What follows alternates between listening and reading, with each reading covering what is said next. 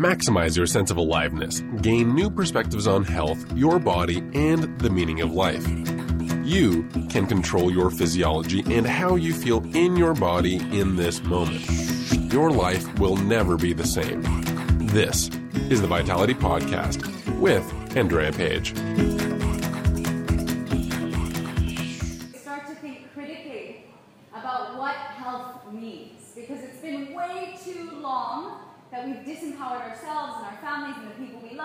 Society at large by simply giving health away to doctors, right? Doctors and pharmaci- pharmacists, really. Medical professionals. How many times have you come home from the doctor and someone said, hey, what did the doc say? What's the news? Right? As if you, who's lived in your body for 10, 20, 30, 40, I don't think there's anyone older than 40 in this room, years, right, has no idea about what's going on in here. And so a lot of the work that I do is the work of translation, of interpreting the messages and the signals that your body is always sending you. Learning to understand what they mean and interpreting them to, to better you, let's say, to make you healthier. Because the thing is that human health has not been on our priority for the past almost 100 years. Since World War II, we've started doing lots of other things. This is fueled by the process of industrialization, right? where we started making things and creating things and building things. Right? The whole era of products came. Right? We fast forward through the 80s and 90s where everything's for sale and disposable. Has anyone's grandparents ever talked to them about that? Like, it wasn't like this when I was a child, honey. Something like that. Yeah? So, this whole disposable lifestyle has greatly, greatly, greatly affected our health. Not only on the level of pollution, right, for sure. We have a more polluted world today than we have ever had in human history. And so that's a lot to deal with but also because that whole idea of industrialization was applied to two things. First, our health system, and second, our food system. And these are two systems that are so inherently interrelated. And when the mechanics, really, the mechanism of industrialization started to be applied to our health and our food, all of a sudden, we're the ones that lose out. And so that's the theme that I'll be talking on tonight. Right? But before we get anywhere, I have to do my little intro spiel because it's only fair. I, I strongly believe that anyone who can sit up here and talk to you guys for 40 minutes has some opinions or some beliefs, and I, I, very well do. And my intention is not to hide them from you at all. In fact, my intention is to expose my biases up front, very here, first thing. And so my biases are very much rooted in natural medicine the precursor to the modern naturopathic movement. I have a doctorate in naturopathic medicine. The precursor to that was something called natural hygiene, which is based almost entirely upon the understanding and the logic of fasting. Yeah? And it's a system of coming back to nature. I'm talking a lot with my hands tonight. You can join me. Coming back to nature in the way that we're balanced with the elements. And this is something that modern medicinal systems have picked up on Chinese medicine, Ayurvedic medicine. What are the elements? Do you guys know? Name the elements. Water. Good. Keep guessing. Fire. Fire, air, earth. Now we always hesitate for the last one.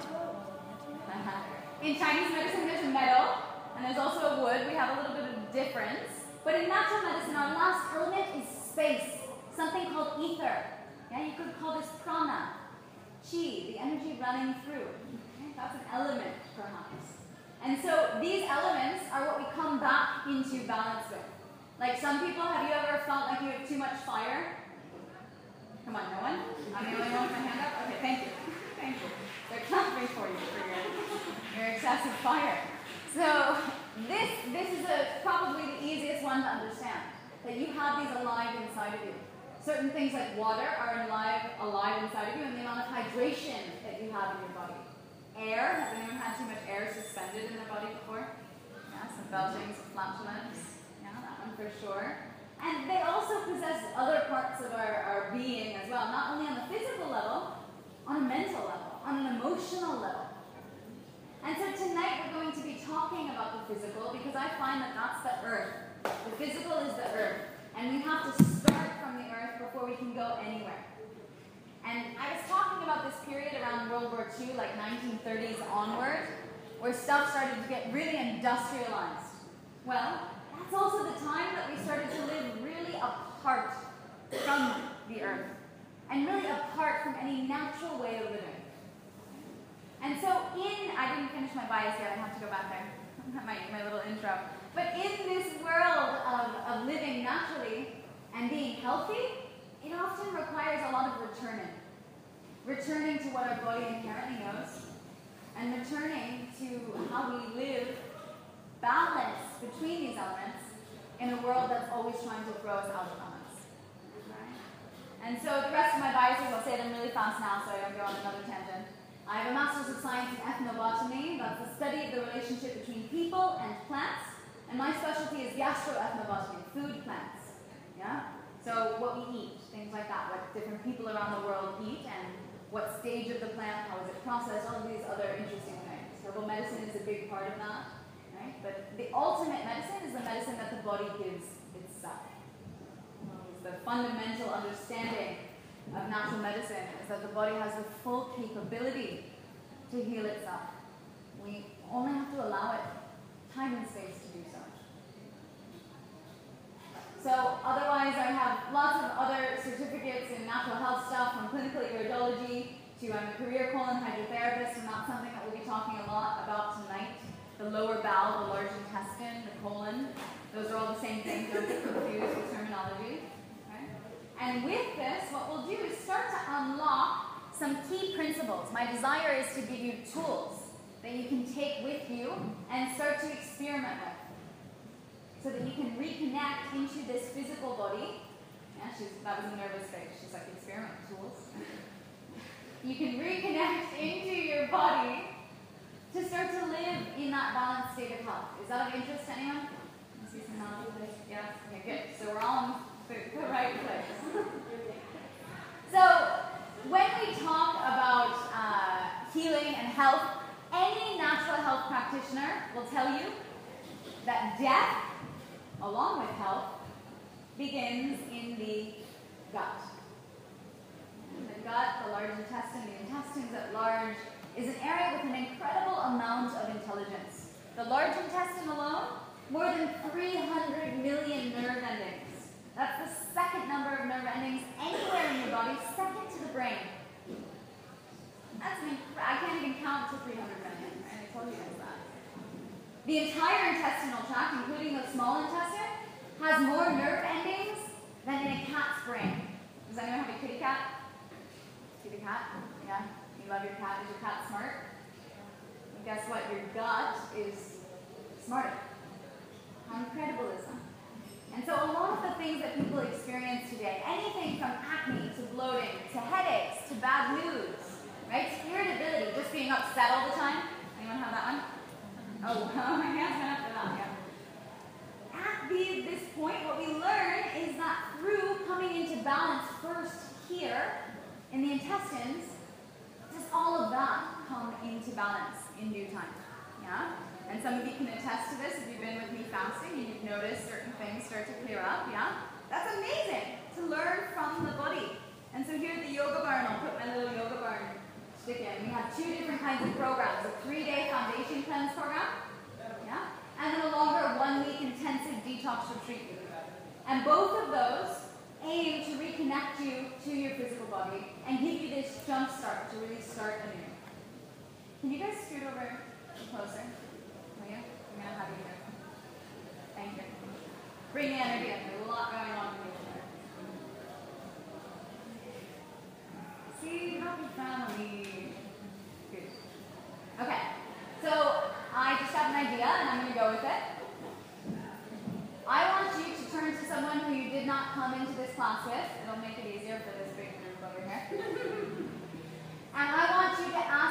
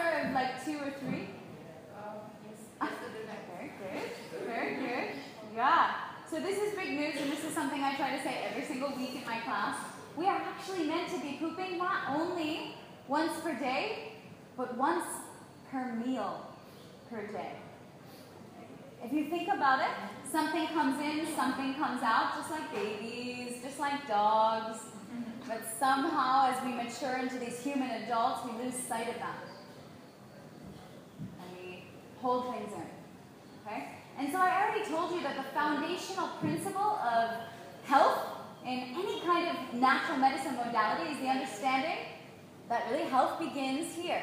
Also, disease begins here.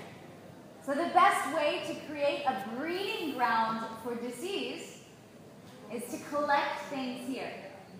Yeah? You guys good? Okay, yeah? So there's a lot of psychology. I think I want to talk about this first. There's a lot of psychology around defecation and pooping. Quite often we don't want to talk about it, right? as if no one else does it. We're all nervous about it. Does anyone have these feelings before? Maybe since you were a kid. Oh, oh, they're laughing in front of Maybe since you were a kid, you had these sensations of like right and wrong and good and bad, and you have this mental psychology of like, I can only poop in certain places, or I only poop at my house, I could never poop at work. Oh my god, I'm at someone's house, uh, else's house, I can't poop. Or there's someone in the stall next to me, I can't poop. Oh my goodness, what am I gonna do? Ah, I'm on vacation, I just got into an airplane, I can't poop. All of this psychology, does it sound familiar? Yeah, I think it does. I think it does.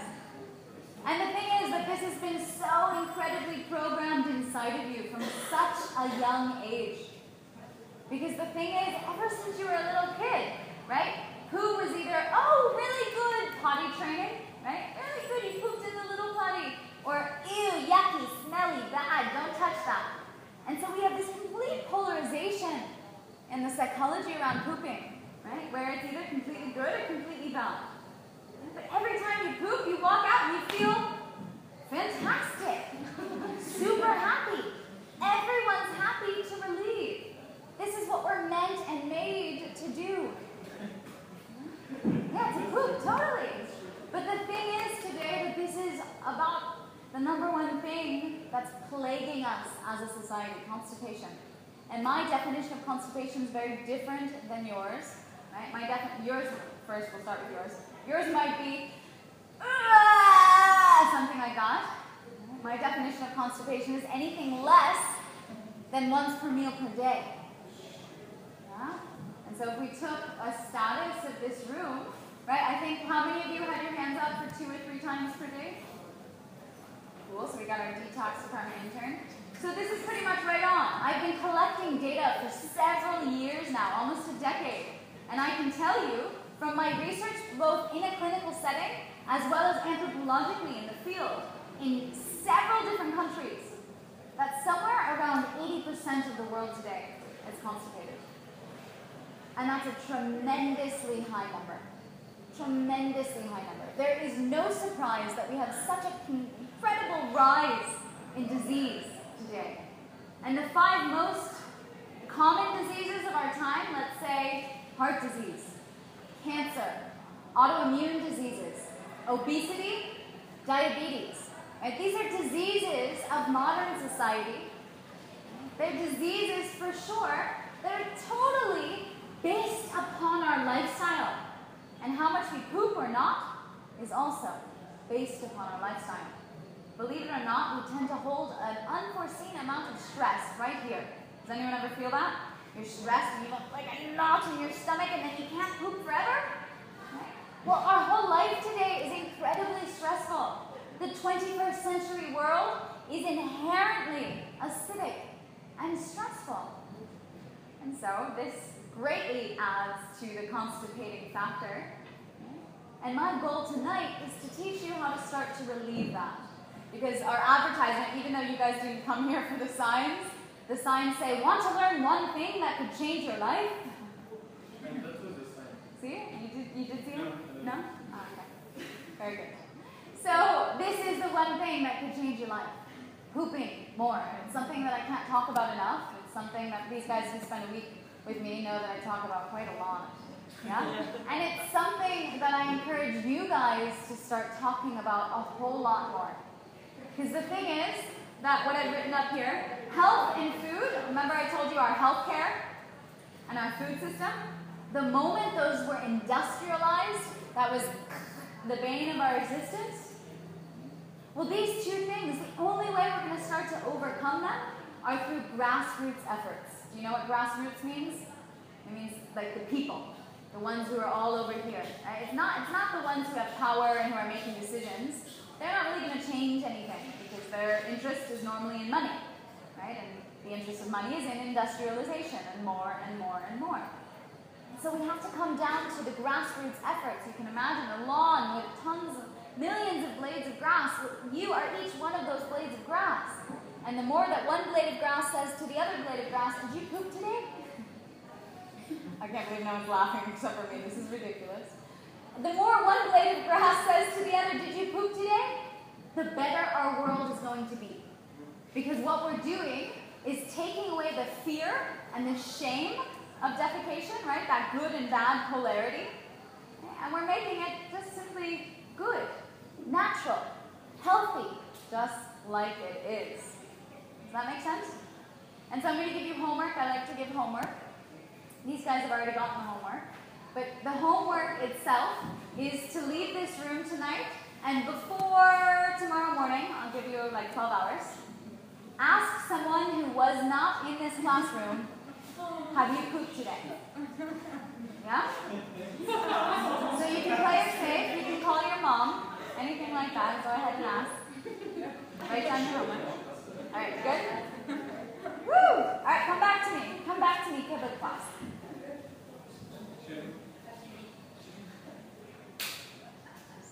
Beside yourself with excitement for her homework assignment.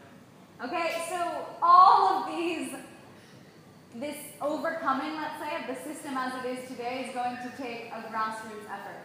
And I'll tell, I'll talk to you a little bit more about um, the industrialization of the health system, healthcare system, as well as the food system. Let's start with the food system. From the moment that you start to make a packing line, right, you create packaged foods that then can become a commodity or a product that you can sell in a market right? You can store it for a certain period of time, and you can sell it at an increased value for the fact that it's in a package. Yeah? The cost of actually making like a cake or a piece of bread or something like that is really quite low when you look at the cost. But the moment that you put it in a package and you can sell it at a corner store or at a gas station, right, you can get a good $2 or like 20,000 rupiah, whatever you want to say, whichever currency you're working with. It has an increased value. And so there's a lot of interest there, not only for the store, but for the company that makes it, and unfortunately not so much for the farmer. Yeah? And so we start to see that capitalism has had a bad, bad, bad effect. I don't like to say things are good or bad, but has had a detrimental effect upon our food care. Because the thing is that that thing in a package is no longer alive, no longer living, no longer able to nourish you in a way that something that was freshly picked, right, or homegrown would be able to. Is this something that you've been exposed to before? It's a really simple concept, yeah? And so a principle that we often work with in this classroom is whole foods. The principle of whole foods. That you want to have foods in their natural state with minimal, if any, processing. Right? And then in return, those foods are going to give you the most amount of vitamins and nutrients in a way that's completely understandable by the body because the bottom line is that that packaged cake in the end, when it comes into the body, the body says, what combination of the five elements is this? I've never seen anything like this before, and has no idea what to do with it. That's one of the big reasons why processed food not only makes us really sick over long periods of time, but also constipates us, because our body literally cannot digest it And that's a big wake up call. And so I'm, I'm in a homework mode tonight, sorry. I'm going to give you another assignment. Look, over the next week, yeah, until next Monday, you can think of me the entire week. I'll be thinking of you back and loving you. Over the whole next week, think of everything that you choose to put in your mouth and ask yourself, did it come in a package? How many ingredients were there in that? If it's a whole food, there's only one ingredient. And that's a really, really amazing way to start to take the path, take the first steps on the path toward holistic health, toward grassroots effort in taking our food system back into our own hands. Because the fewer steps there are between where your food was grown and how it comes into your mouth, the better. The better, the better, the better, the better, the better. Yeah? Okay. All right, we're good there. So, in terms of health becoming a commodity, this happened uh, in the 1930s all the way through the 40s when we had post war.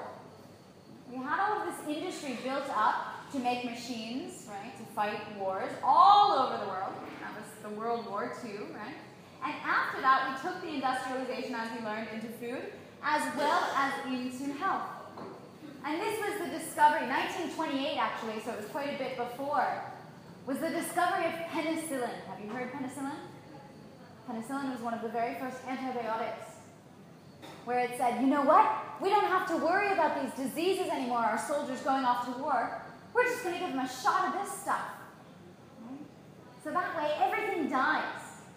Well, that was also the bane of existence of a really good bacterial colony inside of us. Have you guys heard of probiotics? Pro, beneficial, biotic, living. So beneficial living organisms. Our body, again, is made up of this good and bad. There are polarities in everything. Well, the bacteria in our body are no exception. And so the good bacteria, or the probiotics, are the things that regulate us and help us poop. But somehow, with the advent of penicillin and all of the other strains of antibiotics that were invented after 1928, we started not to poop as much. Because all of those antibiotics killed our friendly flora, our good bacteria. And so I can't tell you how many clients today come through my office and most of their problem, like, I don't know, 60% or more of their problem is bacterial imbalance in the body. Who's ever taken probiotics? This is a really good survey. Uh, okay, I, that's not what I meant to ask, but I love seeing that. Okay, who's ever taken antibiotics? Surprisingly, I know more people. Yeah, more people. Anyone's never taken antibiotics? You've never been to a hospital? Wow, bless your mother. Tell her I said hi. Okay? Amazing, right? One person in the entire room has never taken antibiotics. That's awesome. Like, let's get sample of his gut flora.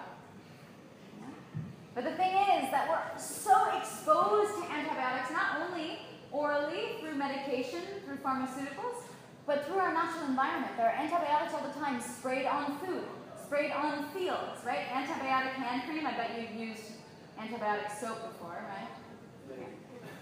I got it, I got it, right? So we start to see that it's not just the medication, but it's actually everywhere.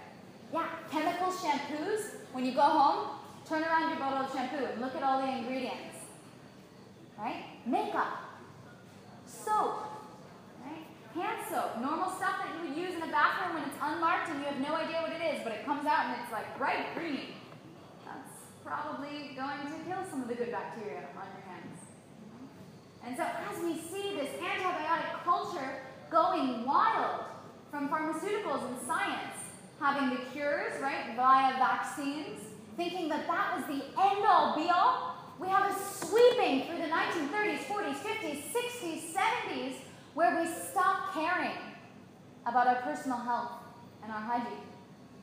But go home, ask your grandparents. This is more homework, homework number three. Ask them what they did for preventative. Because back then, pre 1930, people were so concerned with sanitation, right? Public health was much more of a challenge. So they had to make sure they were clean. Right? And the inside of them was clean. Right? So things like enema kits were regularly used, and I'll talk to you about that in a little bit. Okay? Colon hygiene, washing out the large intestine with water, is something that was so inherently known all throughout since the ancient Egyptians, right?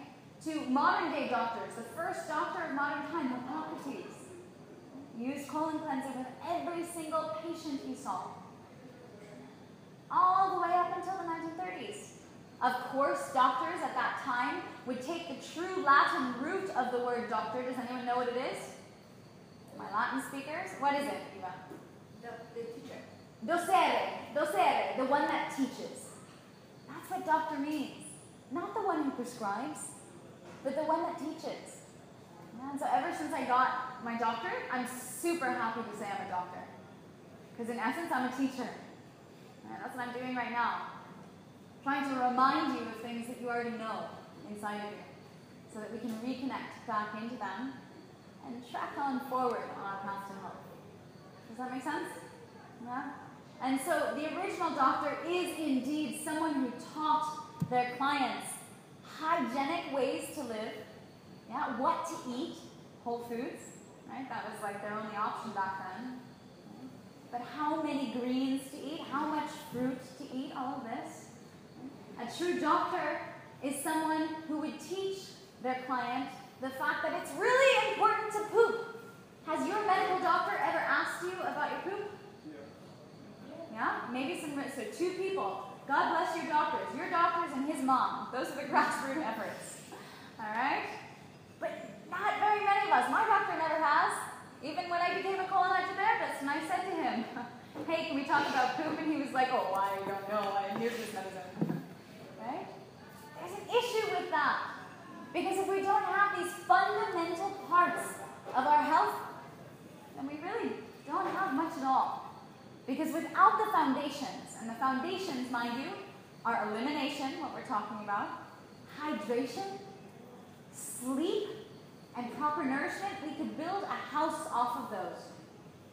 And without that solid foundation, we will never find health. Yeah? And so it's so important to come back to the foundations. Slide. Okay. So, we have perfect amount of time left to talk about colon hygiene. As I already said, this is one of the most important parts of health, washing out of the lower bowel. And the reason that it's so important is because, like you guys told me already, you're not doing it so naturally on your own today. You see that?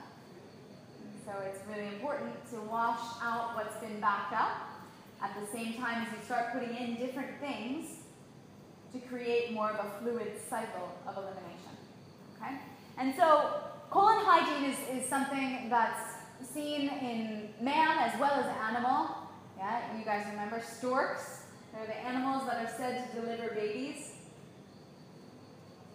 Yeah, okay, they don't actually deliver babies.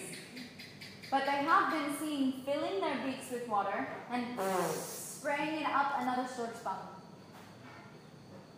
Give them a little bit of an enema. Right? Because storks as well have noticed that our world is way too toxic for us to fully eliminate. Yeah? As I said before, the father of modern medicine, Greek, Hippocrates, he used an enema bag, which is a self-administered small teeny colonic, to every single patient that he saw. Two generations ago, in your grandparents' time, I don't think anyone's old enough for your parents.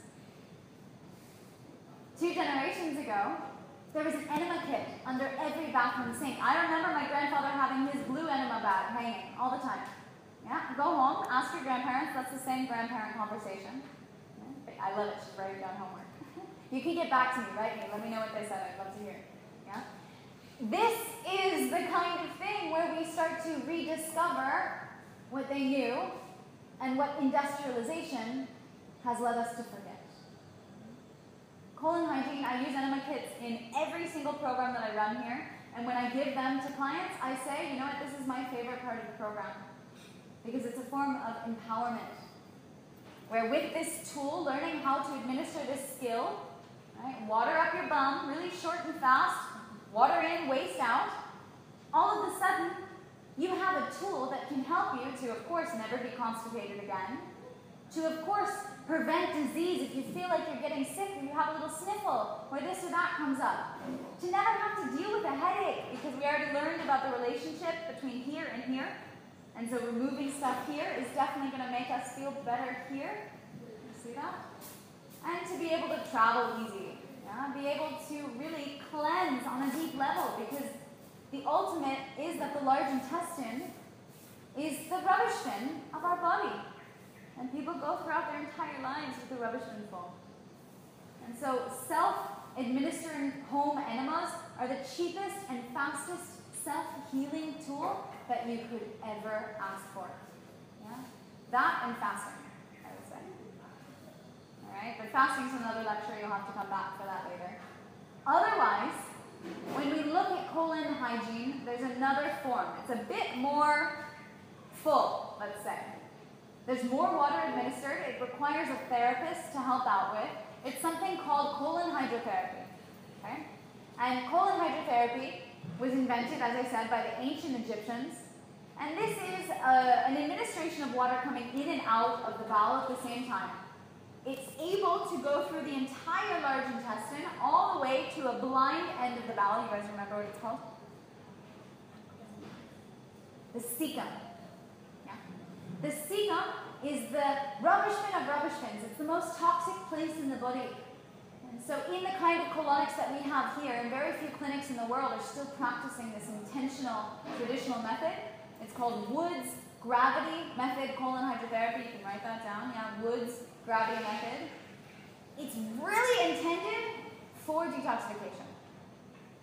When we get to the far end of the valvus cecum and we wash out that matter, it's somewhere roughly equivalent to a year of your life in toxicity, which is incredible because no other kind of modality has been able to heal the body that fast and that deep without harm, let's say. Yeah? And because the system we have is based entirely on gravity, that means that there's no risk involved. If your body doesn't want the water, it doesn't take it. The water stops. It's amazing. And so we also have another part of the program where what we're practicing here at the Yoga Barn is very much a therapy. The client is feeling muscular retoning from the action of the therapist. And that's pretty cool because it's like your large intestine, your colon is lifting weights at the gym. Right? And so when you go in for a few sessions, you get stronger. And a large problem with our constipation today is because the muscles in the bowel have gotten all soft and weak. And so we need some retoning, some re-strengthening to make sure that there's this proper elimination. Does that make sense? Yeah? Other reasons that we're not pooping as much as we're supposed to is because we're super dehydrated. How much water are we supposed to drink per day? Three liters. That's the amount of water that our body uses and loses simply by waking up in the morning. Three liters. Anyone actually drink that much? Oh, yeah, I love you guys. The ones who have been here before and some other superstars. Yeah. Three liters. That's like four of these. Where's the bottle? It's not wine, it's water. Four of these. That's how much three liters is, okay? So that's a good place to start, hydration. That's water on an empty stomach. And once we do that, we can find that things start to move faster. And hydration isn't only about water, it's actually also about food. Notice what you're eating. Food that's too overly salty, dried, fried, or cooked. Right? Animal products, for sure. Certain dried food like bread, these are actually going to require water from your system to digest. They're dehydrating in essence. Right? Of course, certain beverages like coffee, alcohol, incredibly dehydrating. So you have to start to mitigate between the hydrating factors and the dehydrating. Between water and tripling, if not quadrupling, the amount of fruits and vegetables that you're currently eating. Raw, water-containing fibrous matter, one of the most incredible ways to move the bowels. Yeah? And so something I plan to tell you tonight, and I won't shy away from doing it, is I have a challenge for you. I've never done this in this space before, so this is new for me. My challenge is that one week over the next year, you can choose any week. You have 52 to choose from over the next year. You do what's called a fruit fast. a fruit fast. It means that you only eat fruit and leafy green vegetables for seven days. Leafy green vegetables. Young, baby, tender, sweet, leafy green vegetables. Like lettuce, bok choy, celery, cucumbers. Yeah? Yes. Yeah, anything that's green. Alright? Not like green gummy bears though. So green bell peppers as well? No. Yes. Yes. But red ones, no. no, you, they're fruits actually, botanically. Oh, really? Yeah, they have seeds. So that's my challenge to you, and I would love that after you do that, that you write me. Cook to the vegetable. Raw. Raw. Okay, so you guys discuss it later. That's my challenge to you. So I have, I'm not finished yet, but I'll tell you again, I have a Facebook page so that we can stay in touch because I would love to hear how these experiments go, right? I'm here to give you tools. You're going to leave and go experiment with the tools and play around, right? You might have some questions that come up. Right? You can send me some messages. After your week, let me know how it goes. Okay? So when we look to move the bowels, I have a really easy three-step list on how to poop more. It wouldn't be fair for me to talk about constipation the whole time and then not tell you how to poop more. So number one way how to poop more is to drink more water. Hydration, we already talked about that. Number two way to poop more is this position. It's called squatting. We have it in Yoga Malasana. This is what you should do while you're pooping.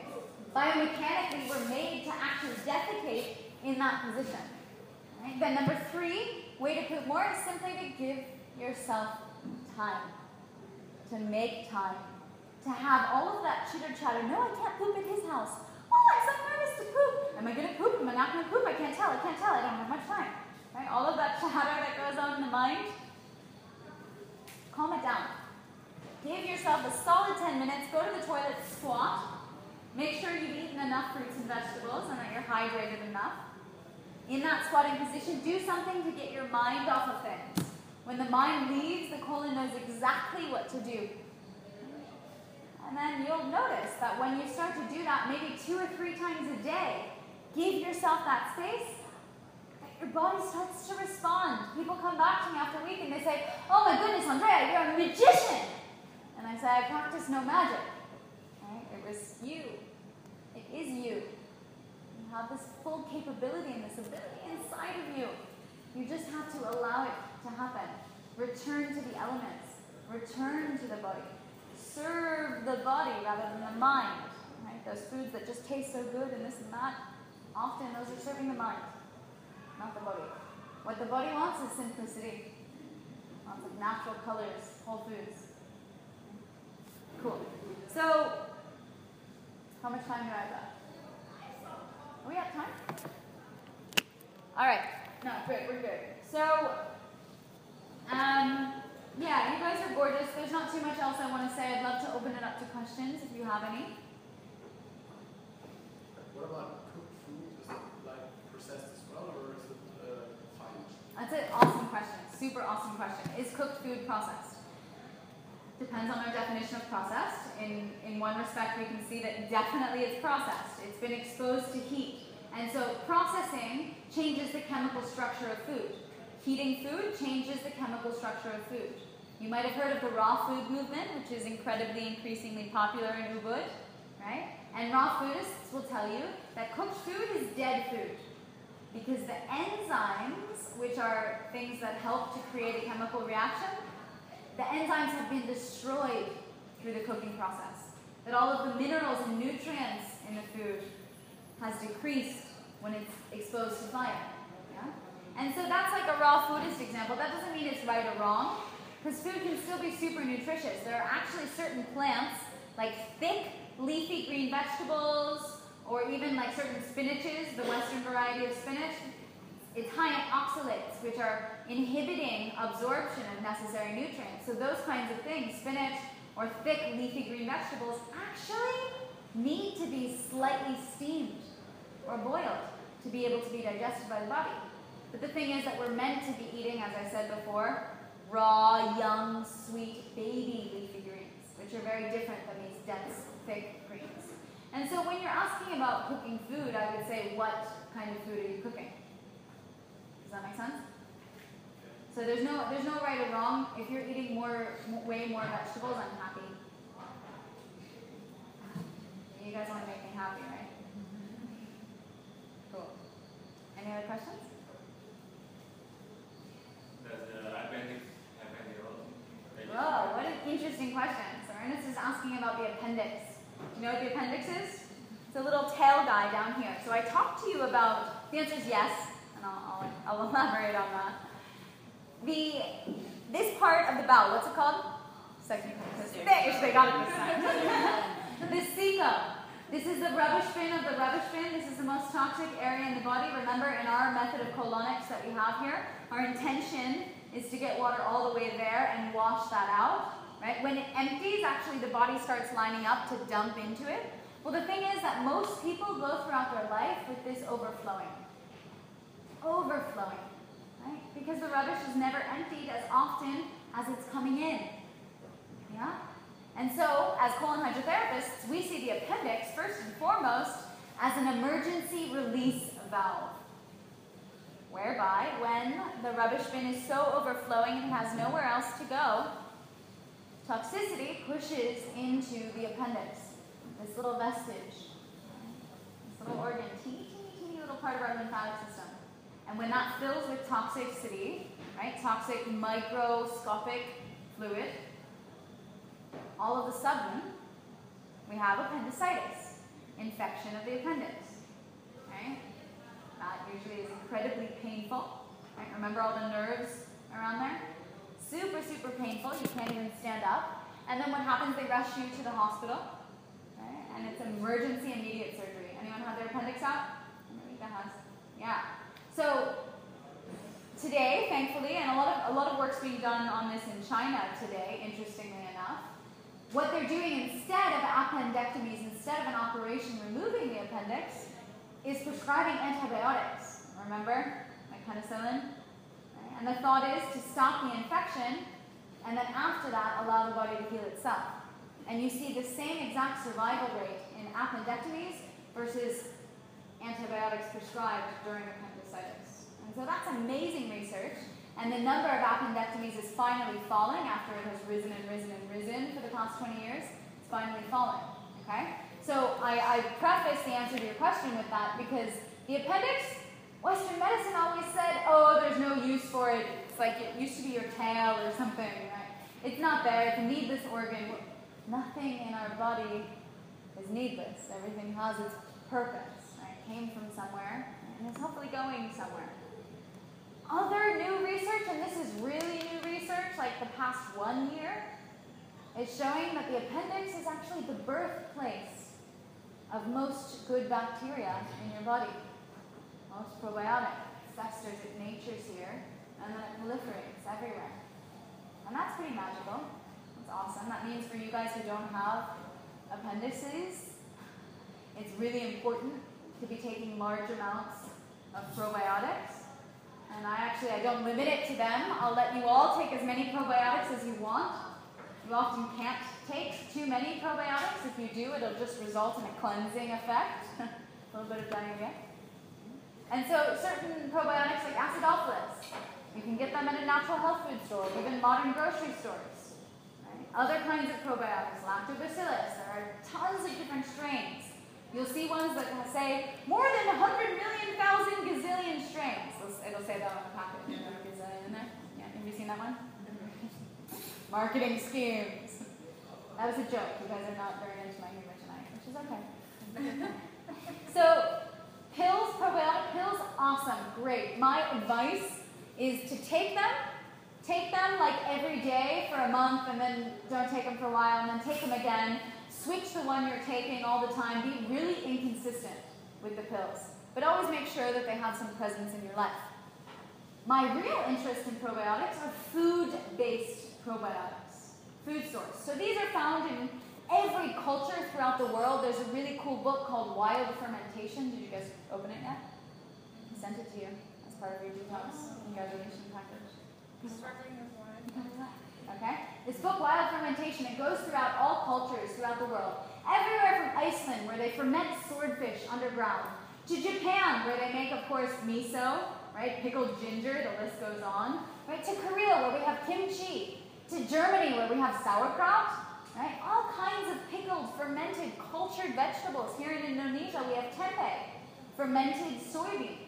And all of these fermented foods are bringing into our body the good bacteria from the environment to rebalance our, our system at a digestive level as well as at an immune level.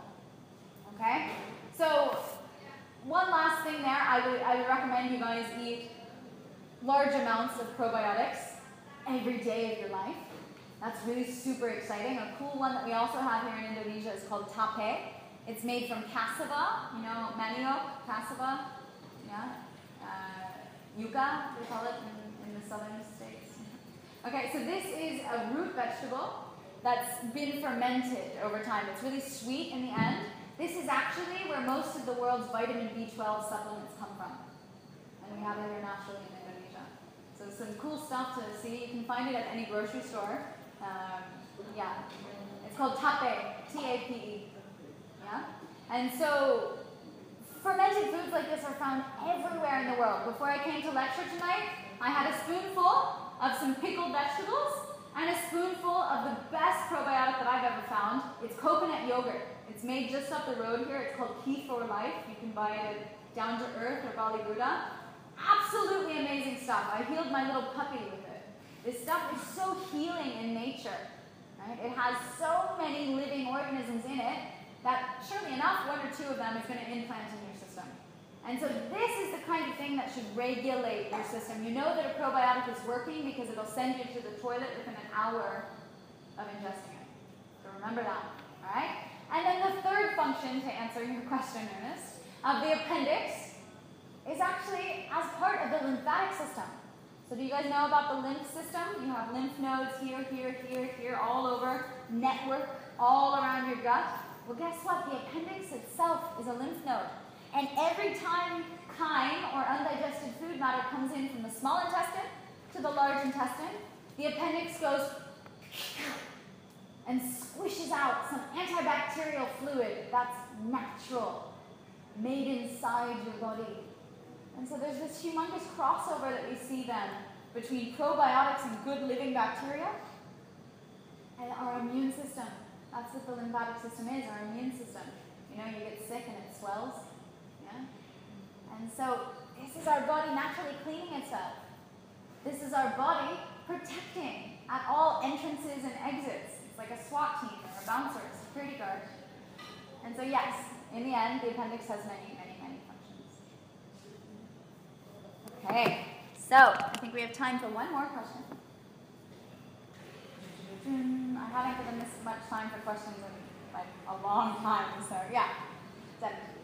While living in Korea, we as foreigners always struggle with the Koreans because they eat kimchi for every meal and they believe kimchi is everything and heals everything. So, is it true? Is it that good Yes, for you?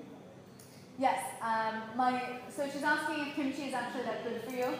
Danica is South African, but she lives in Korea, and she's saying that the Koreans eat kimchi for every single meal. All right. This is actually a way to spur organ function. Kimchi itself has within it most flavors: bitter, sour, sweet, salty, umami, okay, uh, spicy, yeah. Kimchi stimulates digestion first and foremost. It stimulates the amount of hydrochloric acid released in the stomach. On top of that, it's a probiotic, right? On top of that, you're eating raw vegetables. It's going to be fibrous in order to heal the system. And so there are lots, lots, lots of benefits to kimchi. Today, of course, people are making it with white processed sugar, which is never a good idea. So go back to how their grandparents made it. That kind of kimchi, good for you. Every meal? Nah, not sure. Once a day? Definitely. Yeah? That's my answer. Cool. Thanks for joining us for another episode of the Vitality Podcast. Please click over to Apple Podcasts and leave a rating and review to spread this work with the world. You have a part in transforming humanity's health. Keep enjoying this free resource and make sure to give back by sharing, subscribing, and checking out all of Andrea's work at liveforvitality.com, where you can find links to Instagram and other social media. Andrea also gives astrology readings, holds online fasting retreats, and teaches detox courses and advanced yoga teacher trainings. So come to liveforvitality.com and let Andrea transform your life now.